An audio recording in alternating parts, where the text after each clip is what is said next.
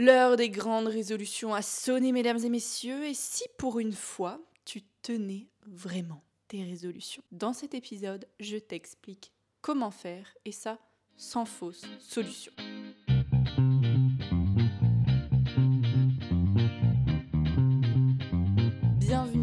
Toi, cher auditeur, chère auditrice, bienvenue à vous, je suis ravie de vous retrouver. Le mois de janvier est souvent synonyme de, de bonnes résolutions, de qu'est-ce qu'on a envie d'accomplir cette année. On a une nouvelle énergie, on est motivé, et avant que le soufflet retombe, je saisis l'opportunité pour vous amener des clés, des étapes pour faire de vos résolutions des objectifs concrets afin que vous puissiez enfin, parce qu'il est temps, tenir vos bonnes résolutions. Avant qu'on commence, je t'invite à t'abonner à ce podcast si ce n'est pas déjà fait, à pouvoir me laisser un like ou une note sur 5 étoiles en fonction de la plateforme sur laquelle tu m'écoutes, et puis de répondre aussi au petit sondage que je te pose aujourd'hui dans cet épisode. Si tu es sur Spotify, tu n'as qu'à swiper sous l'épisode. Si tu m'écoutes sur une autre plateforme, tu peux me le dire dans les commentaires ou sur Instagram,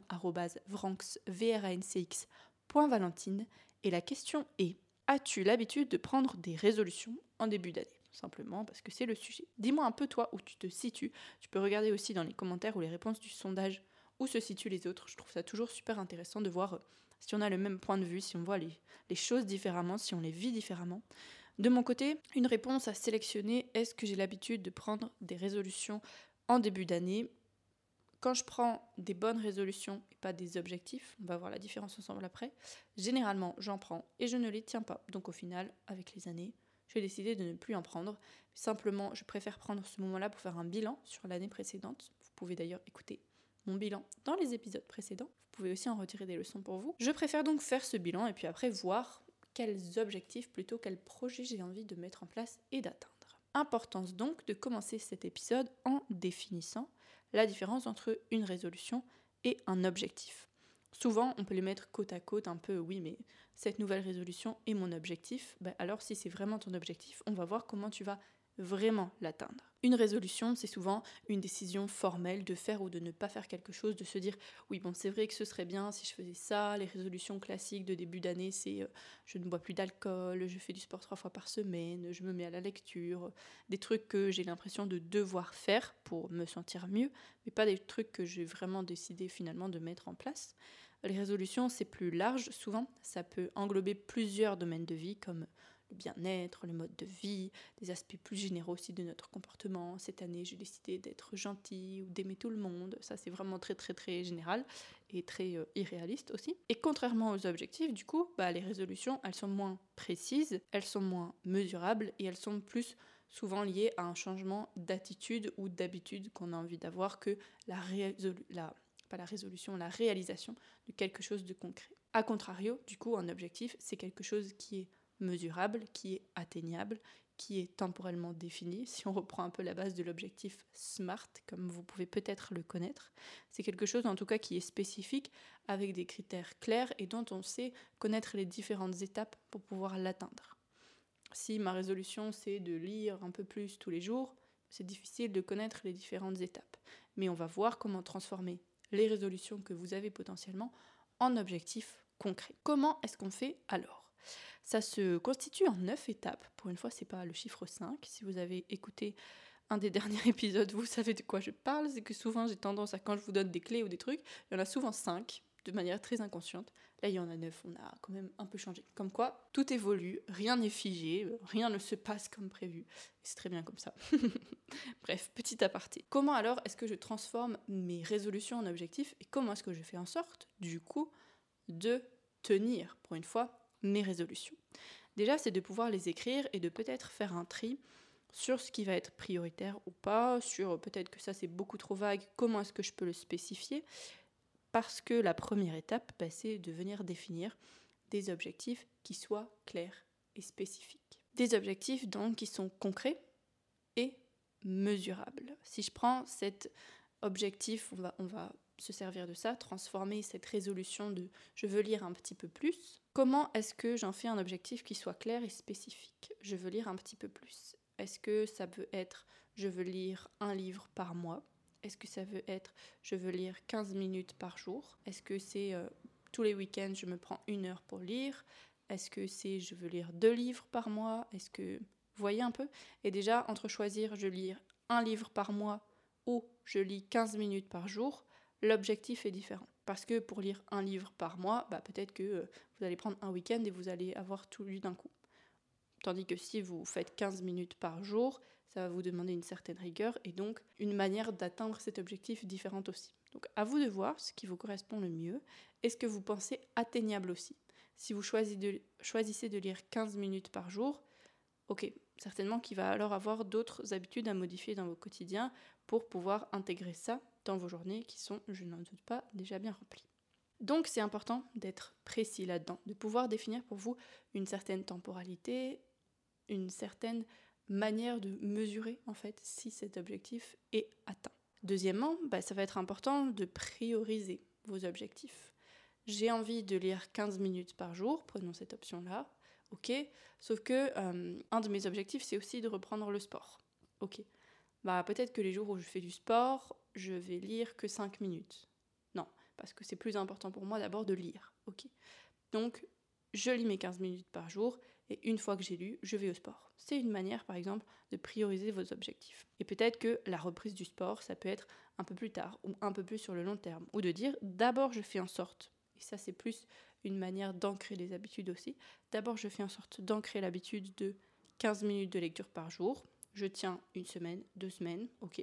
Au bout des deux semaines, une fois que je tiens ça et que du coup c'est une habitude, c'est ancré plus souvent, je vais pouvoir rajouter le sport aussi de manière régulière. Mais c'est bien de faire une chose à la fois, que tout un grand changement d'un coup, c'est une très bonne technique pour ne rien faire du tout au final.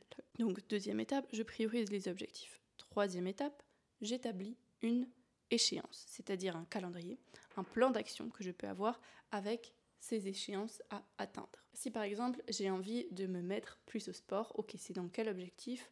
J'aimerais bien euh, courir un marathon. Ok, bah quand est-ce que a lieu le marathon? Peut-être que c'est temps de d'abord réserver mon ticket pour le marathon, de dire ok c'est dans 8 mois et voir comment est-ce que je peux me préparer. Et est-ce que cet objectif est, atteignable si j'ai seulement 8 mois pour me préparer à courir 40 km Là je vous donne des exemples comme ça un peu déconstruits, mais c'est pour vous montrer la réflexion que vous pouvez avoir, peu importe quel objectif vous vous choisissez. Donc, numéro 1, ce qu'on a fait, on a défini des objectifs clairs et spécifiques. Numéro 2, on priorise les objectifs. Et numéro 3, on établit des échéances. Étape numéro 4, je divise mes objectifs en étapes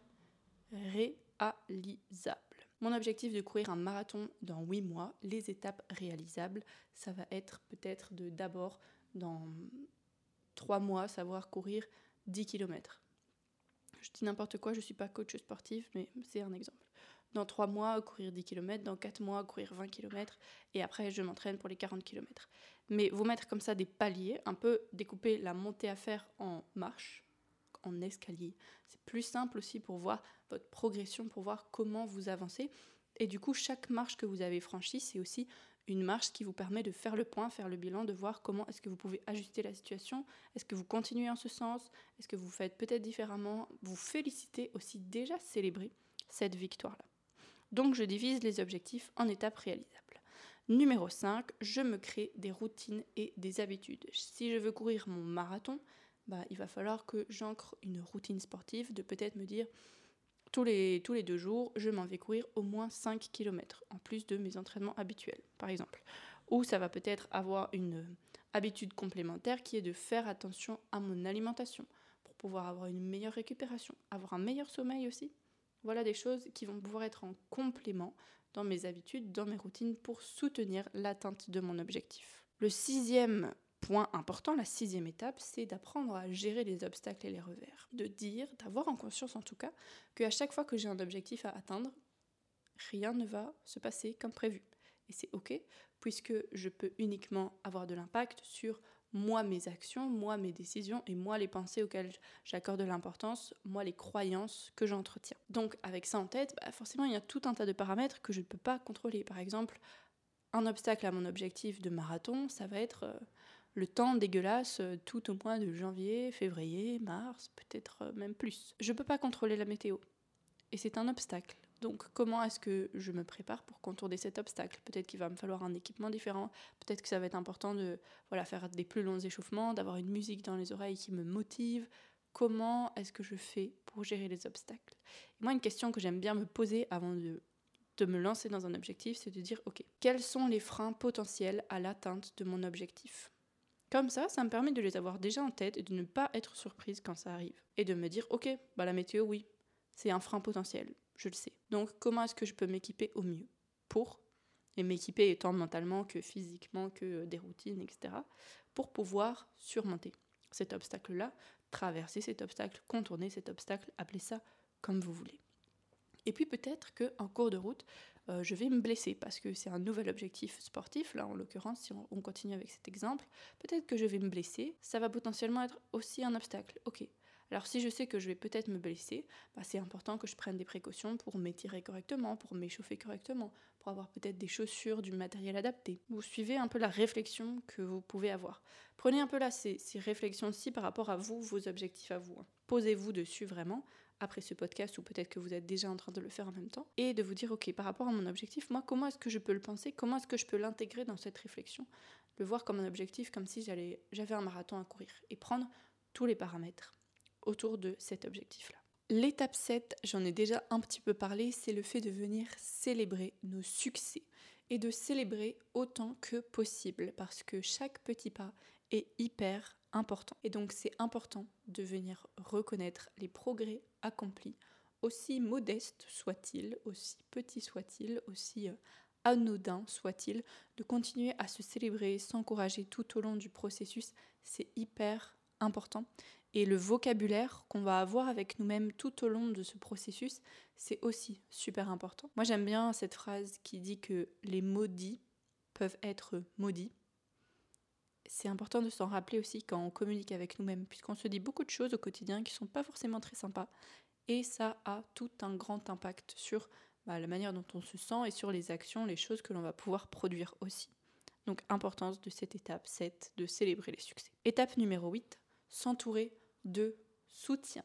Avoir un entourage porteur. Si on reprend l'exemple du marathon, peut-être qu'on va pouvoir se trouver une équipe pour aller courir ensemble, euh, pour euh, voilà s'encourager ou ne serait-ce qu'avoir des personnes peut-être qui cherchent aussi à atteindre un autre objectif et que vous allez pouvoir réussir à vous encourager ensemble pour atteindre vos objectifs respectifs.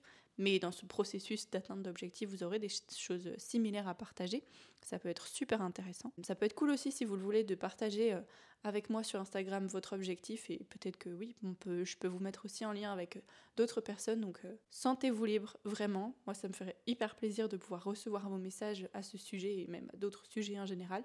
Donc sur Insta, c'est Vranx, Valentine. Si vous me regardez sur YouTube, vous pouvez aussi directement le mettre dans les commentaires. Là aussi, vous avez une communauté, un entourage que, je rassemble, que je fédère, donc je peux tout à fait vous mettre en lien. Dites-moi, spécifiez-moi si vous cherchez d'autres personnes aussi euh, pour vous motiver, pour accomplir vos objectifs. De toute manière, euh, le podcast et, tout ce que je fais est là aussi pour vous soutenir euh, toute l'année en ce sens. Donc, on se motive.